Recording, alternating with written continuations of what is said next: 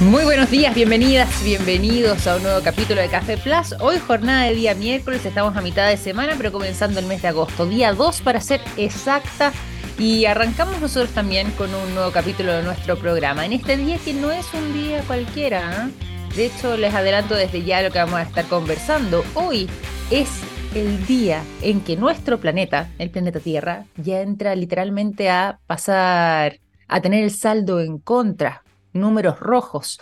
¿Por qué? Porque solamente en 214 días que han transcurrido de este año 2023, la humanidad ya ha consumido todos los recursos que disponía por todo el año. Así es. De hecho, esta jornada que eh, era esperada y que había sido anunciada como se hace año a año, ya eh, lleva por nombre el Día de la Sobrecapacidad de la Tierra. Y este tema lo vamos a estar abordando en profundidad durante esta mañana junto a nuestra invitada. El día de hoy vamos a estar conversando junto a una experta en transición energética de Schneider Electric, su nombre es Catalina Rosso, y nos vamos a centrar en este Día de la Sobrecapacidad de la Tierra, el día en que el día del año, en que la humanidad acota todos los recursos disponibles para el año, recursos disponibles para que eh, efectivamente sea sostenible nuestro paso en nuestro planeta, el consumo que tenemos y la vida que llevamos. Bueno, todos esos recursos que debiesen haber durado y haberse mantenido hasta el año 2023, en mes de diciembre me refiero,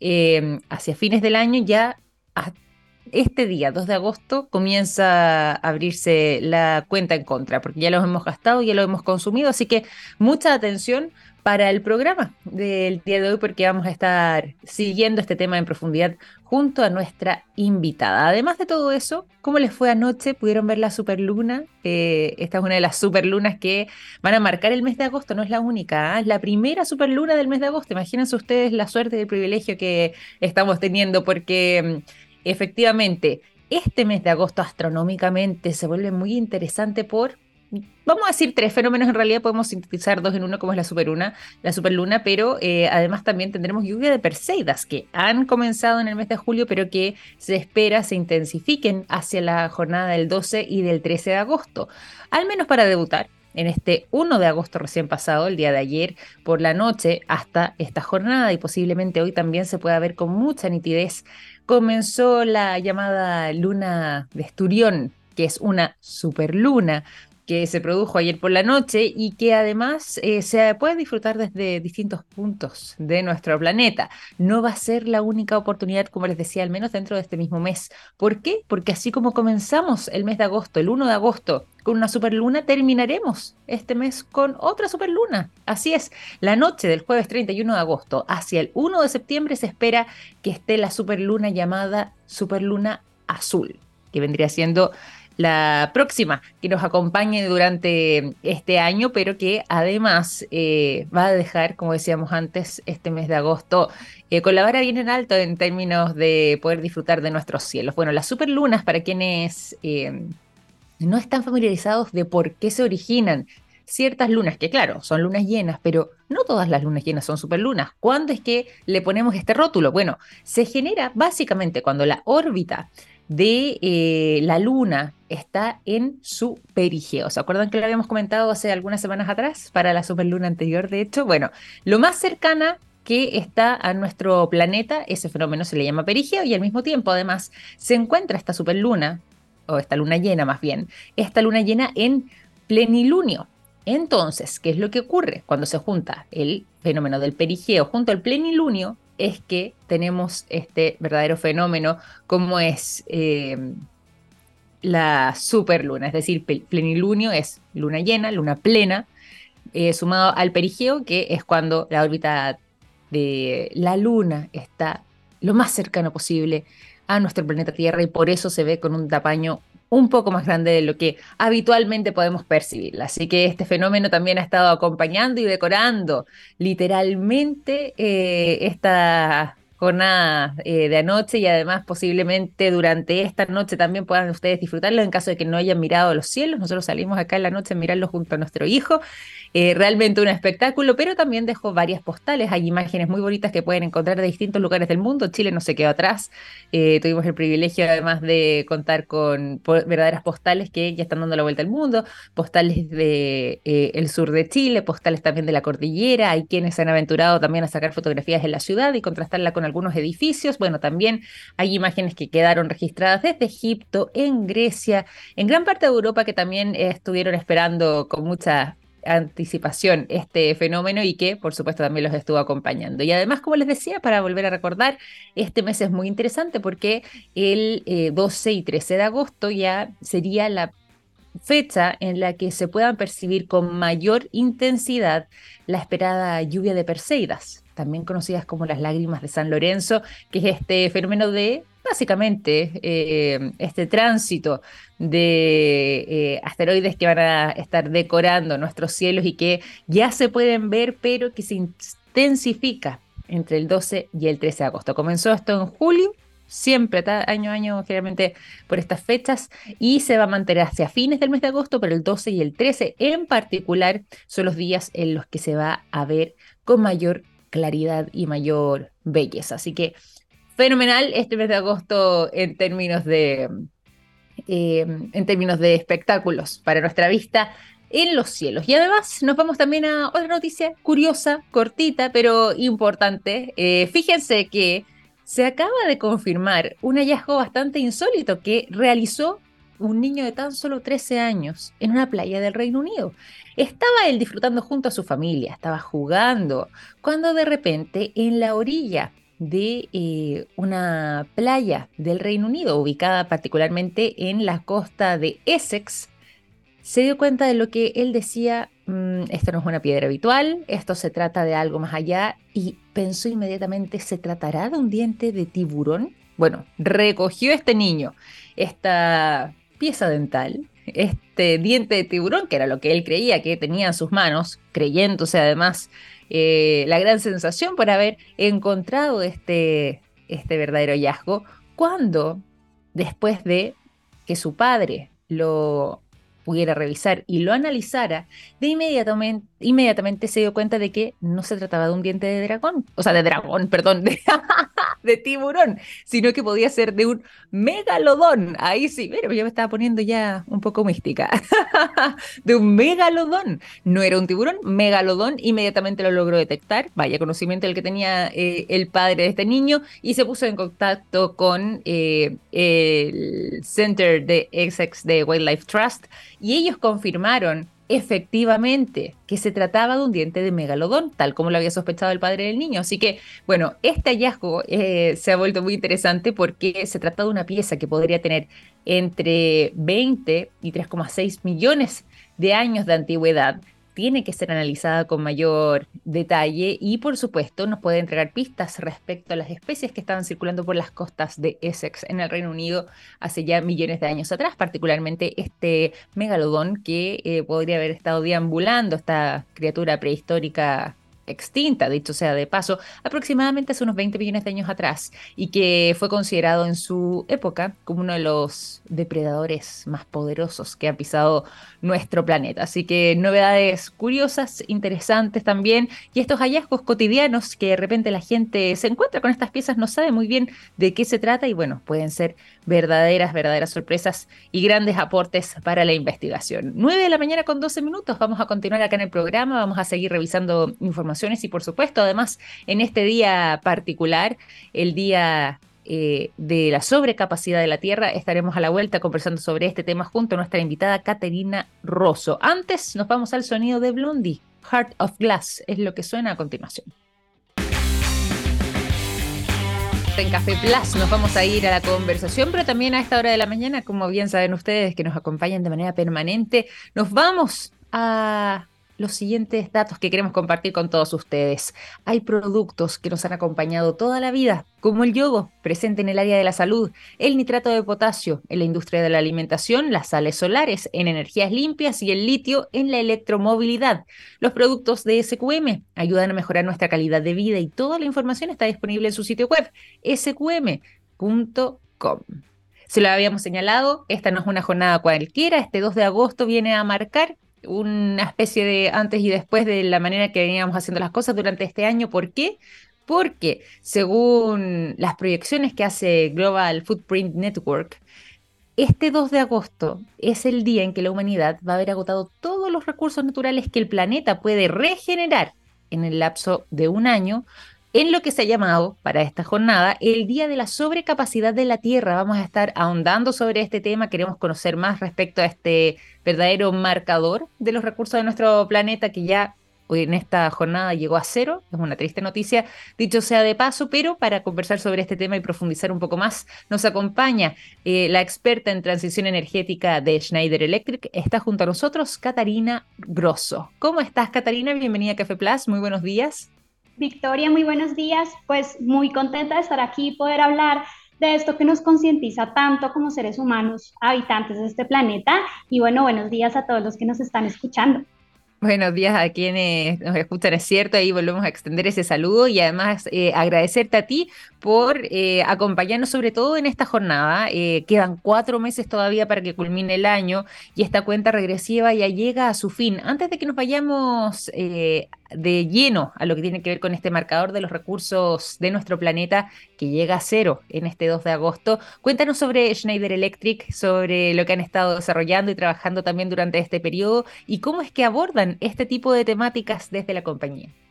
Bueno, te cuento que Schneider Electric es una empresa francesa. Estamos en más de 100 países en todo el mundo y para nosotros una de las cosas más importantes para nuestros clientes es precisamente la sostenibilidad, porque la sostenibilidad no solamente se la das a la persona que estás atendiendo, la sostenibilidad es para todos y no es de un país, es del mundo entero. Entonces, ¿cuál es nuestro enfoque? Nosotros trabajamos en soluciones digitales. En este momento es como en lo que más estamos, donde podemos ayudar a reducir la huella de carbono, donde podemos ayudar a consumir mejor los recursos que tenemos en las industrias, en el hogar.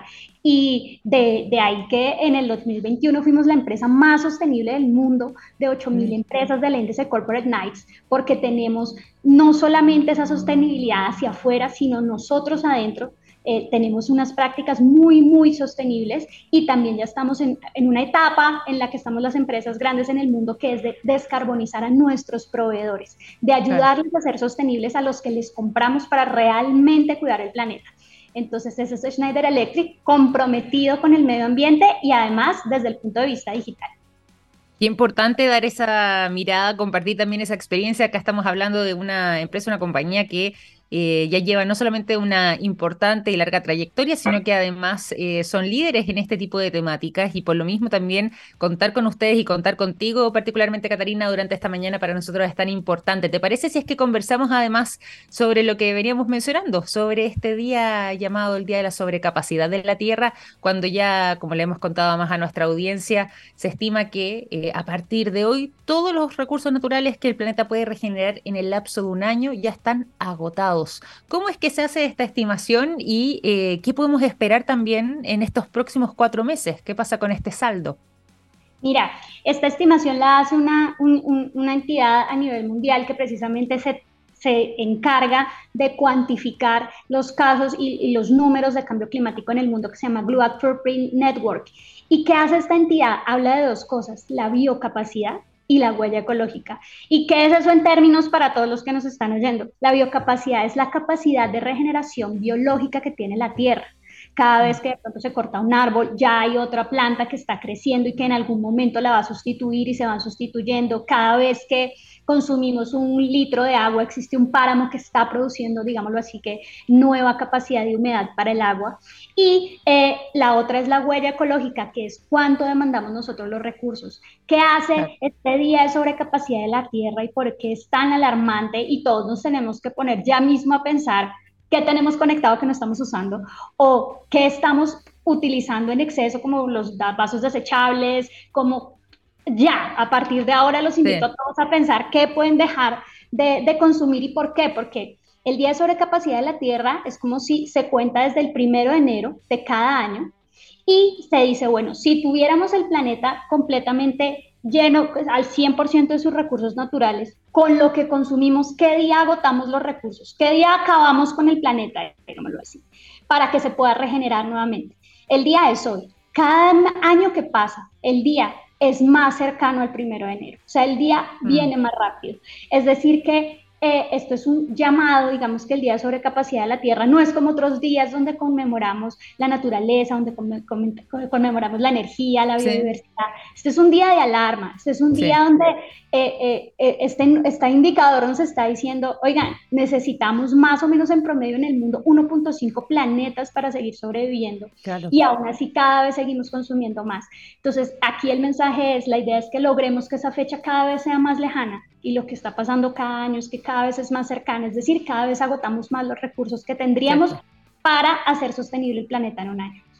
Oye, y eso es interesante porque uno pensaría que eh, con mayor información y sobre todo después de lo que hemos estado viendo en distintos lugares del mundo, con las temperaturas extremas, con eh, temperaturas y estas olas de calor, por ejemplo, en Europa, en Asia, en Estados Unidos, que eh, están haciendo historia, que están marcando récords, uno pensaría que incluso habiendo vivido el mes de julio y de junio más calurosos dentro de lo que va a nuestra historia, bueno, quizás habríamos tomado conciencia, pero al parecer, como nos decías tú, no ha sido así, sino que año a año esta brecha se va acortando y eh, el plazo en el que se genera este sobregiro eh, de nuestros recursos naturales se va acortando, es decir, va acercándose más hacia el primero de enero, como decías tú, y no hacia eh, el final del año. Yo sé que ustedes además desde Schneider Electric han hecho una propuesta que eh, podría contribuir a aplazar en varios días, ¿ah? 26 días este sobregiro de la Tierra, justamente si es que abordamos, por ejemplo, uno de los puntos que pudiesen ser importantes, como es la generación de energía y particularmente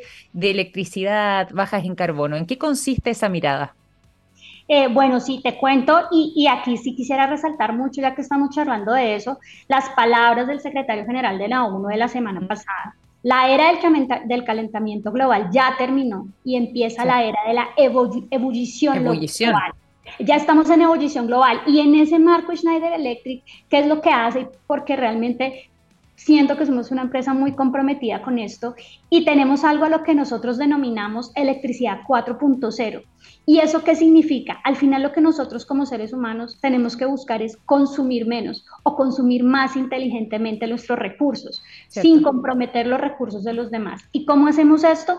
Con un consumo de energía más eficiente y más inteligente con un consumo de recursos más eficientes. Lo que pasa es que lo, enmarcamos en electricidad porque al final el 99% de lo que consumimos tiene una huella, digámoslo así, de carbono que viene de la generación de energía o que viene de la transformación de un recurso que se hace a través del eléctrico. Entonces, ¿qué hacemos en Schneider Electric?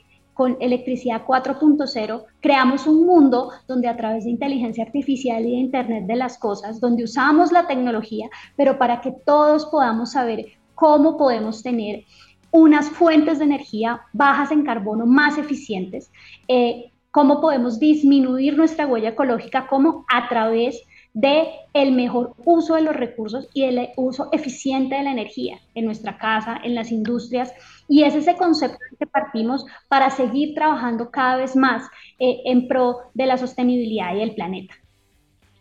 Oye, ¿y esas medidas cómo pueden ser tomadas en lo cotidiano por las personas y también por las empresas grandes a quienes ustedes también, como eh, bien los destacabas al inicio de la conversación, ustedes son líderes en esta materia? Eh, ¿Cómo podemos hacer y contribuir desde lo micro, cómo podemos ser las personas comunes y corrientes a hacer un mejor uso, un uso más eficiente de nuestra energía, como también a nivel macro eh, a través de las grandes compañías? Pues como, como personas, al final aquí digamos que la idea principal es disminuir nuestro consumo. ¿Y cómo lo podemos disminuir? Con viendo que, cómo estamos en nuestro hogar. Muchas veces ya tenemos electrodomésticos que tienen muchísimos años eh, con nosotros y que consumen altísima energía. Y aquí, digamos, eh, tanto en lo industrial como en, como en, como en cada las personas que estamos en nuestra vivienda, eh, disminuir el consumo no solo cuida el planeta, también cuida nuestras cuentas de la casa, también cuida nuestros gastos. Entonces, ¿cómo lo podemos hacer? Buscando cuáles son nuestros patrones de consumo, viendo qué dejamos prendido, viendo cuál es la tecnología que utilizamos en nuestros electrodomésticos, si podemos implementar un, un sistema de medición inteligente donde se prenda el interruptor de la puerta de la casa solamente cuando pasamos por ahí, eh, donde logremos optimizar mm. nuestro uso del agua, de la energía, de todos los recursos, porque esto no es solo energía eléctrica. Y en las industrias, ¿cómo se hace? Precisamente pienso que, que ahora el software nos da una gran posibilidad ¿Por qué? Porque el software lo que hace es que te puede decir cómo puedes funcionar mejor sin necesidad de tener que hacer el cambio y probar si está bien o no. Entonces, mm. ¿cómo lo hacemos desde la industria? También optimizando procesos, creyéndole a la tecnología. Pienso que a veces estamos como seres humanos pensamos que eso no es con nosotros, ni en la industria ni en la casa. Eso no es conmigo, el cambio climático no es conmigo, yo aquí estoy consumiendo lo menos que puedo. Y el problema es con todos y creo que que, más allá de todas las soluciones que puede tener, por ejemplo, una empresa como Schneider, que, que las tiene ya ahí listas, necesitamos es entender que el cambio y que, la, que el tema es con nosotros. Y creo que aparte de ahí ya tenemos un campo ganado, hacernos partícipes de esto porque realmente las generaciones que vienen están, quisieran, yo creo que en este momento los hijos de nuestros nietos quisieran saber que nosotros estamos haciendo algo para que puedan vivir en un planeta sostenible y en un planeta amigablemente eh, eh, eh, vivible, digámoslo así, desde el punto de vista ambiental.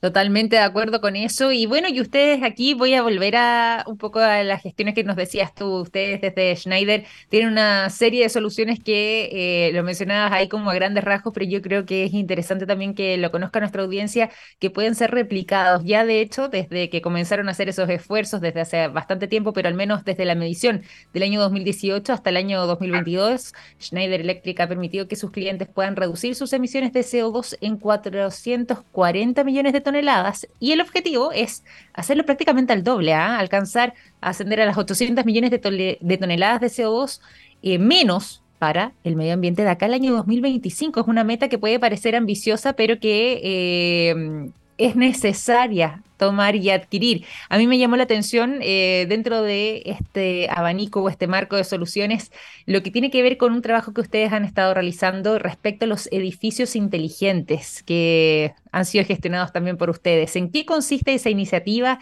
y de qué manera eso también puede impactar favorablemente a eh, poder reducir nuestra huella? Bueno, aquí pienso que es súper, súper importante hablarte de algo que es nuestra filosofía. Y nuestra filosofía en Schneider, eh, que le, llamamos, digamos así, Life is On.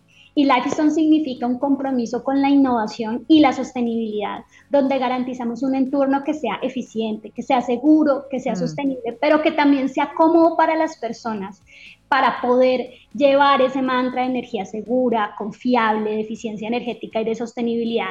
¿Y por qué me enfoco en esto para responderte sobre los edificios inteligentes? Porque la tecnología y la apropiación de la misma y, cambiar el mundo también tiene que ser cómodo para nosotros. ¿Qué pasa con los edificios inteligentes? Los edificios inteligentes son edificios que logran eh, poder, digamos que tener un consumo de energía según varios temas. Por ejemplo, arquitectónicamente son diseñados, no sé si has visto que últimamente los edificios de las grandes empresas tienen como una capa, digamos en las ventanas, ya no es la ventana así que le cae el sol, sino que les ponen como, como una madera, o le ponen como, como bonito, que uno dice, ve el diseño, bueno, claro. que la temperatura dentro del edificio sea más baja y ya no tengas que usar tanto aire acondicionado. Entonces, digamos, interesante. Eh, esto hace parte de los edificios inteligentes y es ver cómo, por ejemplo, en las zonas costeras existen pinturas que es así, no las tiene Schneider Electric, donde eh, tú pintas con eso en la casa y hace que la casa sea más fría porque absorbe menos la luz del sol. Toda esta tecnología necesita a alguien que le ayude a hablarse alguien que ayude a hablarse la pintura, con la arquitectura del edificio, con el agua, con la gente que está dentro del edificio y a eso le llamamos edificios inteligentes. En pocas palabras, que es un edificio inteligente es donde tienes un auditorio y si hay una persona, el aire acondicionado está en la temperatura para esa persona. Pero si entran 10 personas más, el aire acondicionado ahí mismo hace el switch y te pone el aire para 10 personas más. Igualmente con la luz y con el enfoque de la luz. Igualmente con la presión del agua y cómo puedes utilizar el agua y el vapor de agua que se utiliza como lo Esos son edificios inteligentes, que es un gran es mucho más fácil, digamos, en las nuevas construcciones, en las construcciones modernas, ya todo esto se habla porque ya queremos que todos los edificios sean sostenibles, que tengan energía solar, que aprovechen sus procesos térmicos, o sea, los de vapor, pero los edificios antiguos que ya tenemos, ¿qué hacemos con esos edificios? En Schneider Electric, además de dar la tecnología para estos edificios nuevos, que los construimos desde ceros, también apoyamos la reconversión de los edificios antiguos. Y creo que eso es algo muy importante porque ya digamos que eh, eh, la gran mayoría de los metros cuadrados de la Tierra en las zonas pobladas ya tienen un edificio y no los podemos tumbar todos para volverlos a hacer. Entonces, esa reconversión, hacer que los edificios sean inteligentes, que el consumo de energía sea el más inteligente en cada parte del proceso, en la recepción, que el bombillo ya no esté puesto encima, sino de lado, porque así hay mejor iluminación, que el aire acondicionado sea inteligente, que los procesos térmicos se hablen y que todo eso se hable en una unicidad eh, a través de la inteligencia artificial y el Internet de las Cosas, es lo que hace Schneider Electric. Eh, y pues decimos de hecho que nuestra empresa es una empresa que está en todas partes, pero nadie la ve porque tú no ves un aviso gigante de Schneider Electric en todos lados, pero estamos en todas partes. El 80% de los edificios inteligentes en el mundo tienen nuestra tecnología y la idea es que sigamos haciendo eso, sigamos trabajando porque eh, es una cosa de no acabar. Además, es una cosa de convencimiento de los mismos humanos de que realmente esto funciona y al final es pues un ahorro también para, para las empresas, para las industrias, para los hogares, en el consumo de energía, de gas y en el consumo de cualquier, digámoslo así, que medio térmico. Totalmente, totalmente. Bueno, y como decíamos antes, eh, no por nada Schneider Electric ha sido reconocido de manera global por este liderazgo eh, en este tipo de temas. Y por lo mismo yo quería preguntarte, ya que nos dabas ahí em, la visión de respecto a esta solución, que podrían ser, por ejemplo, los edificios inteligentes. Quería preguntarte para ir también culminando esta conversación, pero respecto a lo que podemos hacer de ahora en adelante. Estamos hablando además en este día 2 de agosto sobre el sobregiro de la Tierra, el día de la sobrecapacidad de nuestro planeta, que desde ahora en adelante, hasta los días que nos quedan, eh, por delante de este 2023 ya estamos con eh, el saldo en rojo. Por lo mismo, ¿qué tipo de eh, esfuerzos hay que hacer, tanto en el mundo público como privado? ¿Cómo debiese ser abordado esta temática para poder contribuir mitigando los impactos ambientales y por supuesto además sociales que va a tener toda esta situación que estamos atravesando?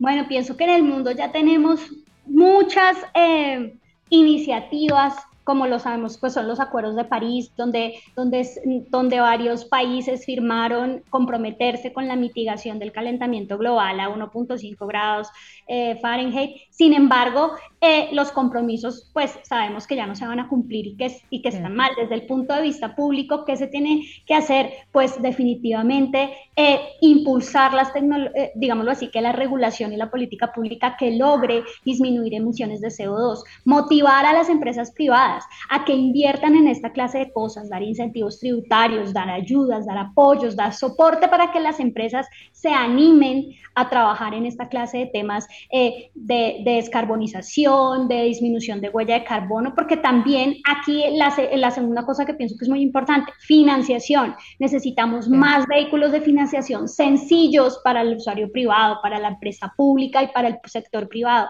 Vehículos de financiación que existen muchos fondos internacionales, pero que para aplicar a esos fondos te demoras muchísimos años, hay que volverlo más rápido, hay que necesitamos financiación. Y lo tercero, creo que concientización es que es algo en lo que trabajas con Schneider Electric, como por ejemplo en este momento, y es que la gente realmente se toque el corazón y vea que es algo de todos. Educación, educación de entender por qué, por cómo consumo la energía, eh, que yo mismo ya sepa, no, prendo la, la, no sé, la lavadora la prendo solamente a, esta hora que es más barata la energía, que consumo menos educación, eh, porque es mm. importante recambiar los electrodomésticos. No, si, si, si, si ya hay una nevera muy vieja, uno a veces la regala, no, hay que hacerle una disposición final porque esa nevera va a consumir cada vez más energía porque está más dañada y va a enfriar menos. Entonces, entonces, educación y un cuarto, yo pienso que los que somos, eh, todos somos líderes en algún lugar, en nuestro colegio, en nuestra casa, en el trabajo. Tenemos que empezar a, a ponernos esto al hombro y a llevar acciones concretas, acciones concretas de conocimiento, pero también acciones que se pueden hacer en un solo día. Dejar de utilizar vasos desechables y que cada uno lleve su pocillo a la oficina, eh, es, ya es una acción. Entonces creo que también todos somos líderes de la sostenibilidad, que eso es para nosotros Life is On en Schneider. Oye, me gustó mucho además esta visión, esta conversación, porque además podemos profundizar sobre este tema que nos tiene tan pendientes y tan preocupados como es el Día de la Sobrecapacidad de la Tierra, pero además poder conocer iniciativas que eh, van en el sentido correcto y que por supuesto ha posicionado en este caso a Schneider Electric como líder en todo lo que tiene que ver con este proceso, podríamos decir, de transición energética. Ojalá que en ese sentido esto se replique también eh, a lo largo del mundo, tanto de nuestra parte, esfuerzos personales, como decías tú, que podemos tomar eh, con nuestros propios liderazgos y también, por supuesto, a nivel eh, más grande a través de los actores públicos, que se vuelve urgente y necesario para que ojalá el próximo año, al menos el 2024, no estemos en agosto hablando del Día de la Sobrecapacidad de la Tierra, sino que ni siquiera ojalá que lleguemos a contabilizarlo, podamos cumplir eh, por lo menos nuestro primer año ahí con eh, una buena regeneración de nuestros recursos disponibles para el año para poder funcionar de manera adecuada. Se ve que todavía estamos un poco alejados, pero iniciativas como las que nos has contado tú van en ese sentido y esperemos que puedan seguir eh, replicándose para que no tengamos que seguir hablando sobre esta fecha tan compleja como es la sobrecapacidad de nuestro planeta. Así que ha sido muy interesante tenerte acá durante esta mañana, Catarina. Te quiero agradecer por habernos acompañado aquí en Café Plus. Victoria, muchísimas gracias y gracias por ayudarnos a seguir persistiendo en este gran reto que es cuidar nuestro planeta. Sí, no, gracias a ti también por venir a acompañarnos y aportarnos también con esta información tan valiosa para nosotros. Bueno. Un abrazo grande, que estés muy bien, muchas gracias. Chao, chao. Catarina Grosso, experta en transición energética de Schneider Electric, conversando con nosotros durante esta mañana aquí en Café Plus. Una gran conversación que además vamos a eh, coronar con buena música. Cuando ya son las 9.43, el sonido de Blur es lo que se toma, la TX Plus con la canción St. Charles Square.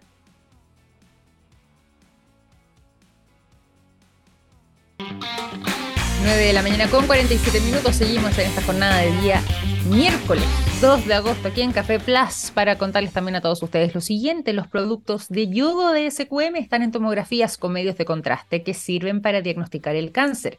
Gracias a eso, millones de personas inician tratamientos oportunos. Los productos de SQM ayudan a mejorar nuestra calidad de vida. Toda la información está disponible en su sitio web sqm.com. Y nos vamos a informaciones que eh, ni que lo hubiese sabido, ¿ah? eh, pueden ser muy interesantes, sobre todo para quienes en Chile están preocupados por los eh, recientes sismos, temblores que hemos estado sintiendo. Yo, de hecho, anoche, por eso decía, ni que lo hubiese sabido, ¿ah? ayer por la noche soñé justamente con un terremoto en la noche, imagínese usted aquí, de tanto que hemos estado eh, conversando sobre estos temas, se ha tomado la agenda. Eh, obviamente fue un sueño, ¿ah? quiero aclarar, no significa nada más que eh, un tema que quizás ha estado muy recurrente durante estos días y por eso tuve este sueño, pero justo el día de hoy me llega una información que quería compartir con todos ustedes. ¿Sabían que Chile, a propósito de eh, ser el país más sísmico del planeta, nosotros bien lo sabemos, estamos acostumbrados, dicho sea de paso, a que nos acompañen eh, los temblores, ¿cierto? Y tenemos además, y hay que reconocerlo, eh, construcciones de primera línea para poder enfrentarlos de buena forma sin que hayan frente a temblores que quizás en otros países pudiesen ser devastadores, acá en nuestro país pasan desapercibidos prácticamente muchas veces debido a la alta calidad de la construcción. Bueno, esto ha hecho que, sumado además al factor de la cantidad de eh, sismos que se generan día a día a lo largo de nuestro territorio, se esté desarrollando un nuevo proyecto científico que buscaría convertir a nuestro país en una especie de laboratorio natural para poder comprender de mejor manera y además, por supuesto, estudiar lo que tiene que ver con los sismos, sobre todo cuando estamos hablando de las fallas tectónicas, los terremotos, los volcanes, que también eh, sabemos han estado haciendo noticias, y además las remociones en masa, de manera de poder eh, utilizar y desarrollar tecnología e instrumentos de última generación que logren posiblemente anticipar terremotos en nuestro país. ¿Qué les parece a ustedes? Bueno, esta es una iniciativa que no solamente comprende a eh, investigadores chilenos, sino que además a investigadores y sismólogos estadounidenses que están siendo liderados por eh, la académica Emily Brodsky, quienes eh, ya están conversando para poder generar esta especie de megaproyecto donde se podrían ahondar más sobre las causas eh, de los temblores, sismos, terremotos, en fin, y los procesos que lograrían poder de alguna forma u otra gatillar que sucedan estos sismos y anticiparse ante ellos, sumados además a lo que mencionábamos antes, la erupción de los volcanes en las zonas de subducción del país. Este trabajo ya está siendo eh, compartido para que podamos conocer esta noticia respecto a lo que van a estar trabajando y se va a estar, por lo mismo, implementando una red de sensores, incluyendo además en el fondo marino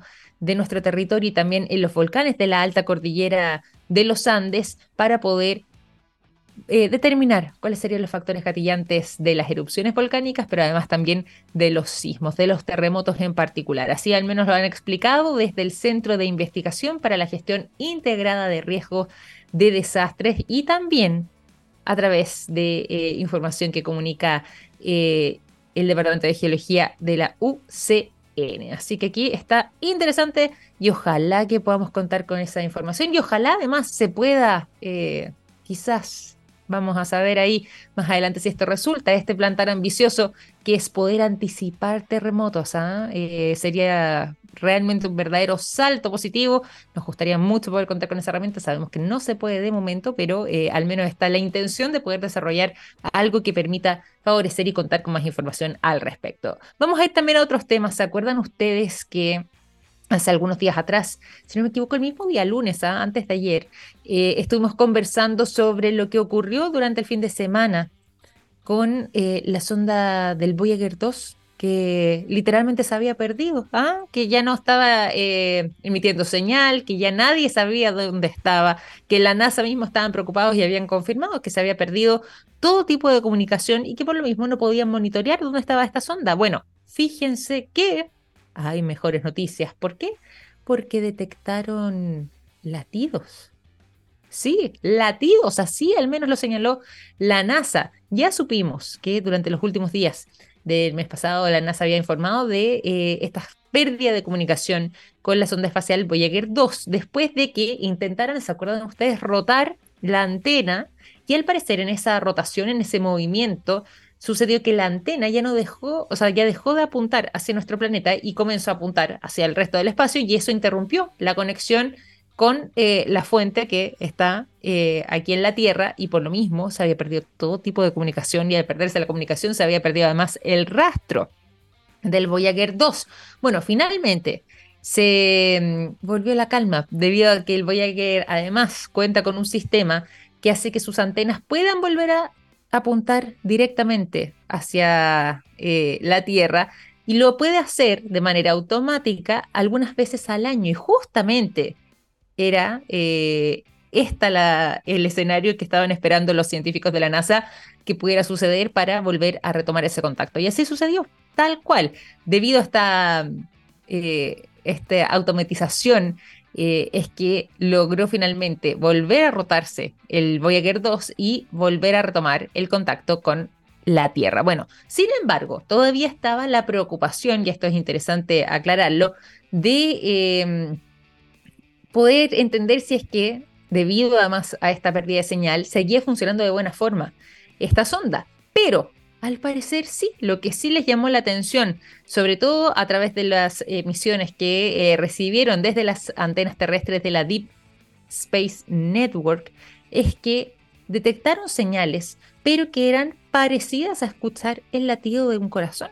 ¿Sí? directamente desde la nave espacial y confirmaron que esta nave espacial todavía estaría transmitiendo esos sonidos. De hecho, esa señal portadora del Voyager 2 durante su exploración regular del cielo es lo que ahora están investigando, porque calculan que las comunicaciones de la sonda espacial podrían ya estar completamente reanudadas y poder determinar de dónde proviene ese sonido para recién el próximo 15 de octubre, que es justamente la fecha en la que ya el Voyager vuelve nuevamente después de su rotación a apuntar de manera directa hacia nuestro planeta y donde vamos a poder conocer no solamente eh, la información de su ubicación, su monitoreo y eh, la emisión de sus señales, sino que además se retoma completamente la conexión. Y de esta forma vamos a poder comprender un poco más respecto a estas emisiones y estas señales que estaría enviando el Voyager 2. Lo bueno al menos es que ya volvió a través de esta detección de latidos a traer algo de calma después de que se le había perdido la pista, ¿cierto? Hace algunas semanas atrás, que esta es una información que además vinieron a contarnos bastante tiempo después de que hubiese sucedido, pero ya por lo menos se retoma el contacto con el Voyager 2, que logró detectar estas especies de latidos del corazón y que están haciendo noticia. Ya son las 9 de la mañana con 55 minutos. Por lo mismo vamos a finalizar este capítulo de Café Plus. Vamos a continuar con más informaciones durante la jornada de mañana, pero ahora, como es día miércoles, les tengo una invitación. A seguir en sintonía porque ya comienza Oh My Geek Next. Cuídense mucho. Nosotros nos reencontramos mañana a las 9 en punto. Les mando un gran abrazo y que tengan un excelente día miércoles. Chau, chao.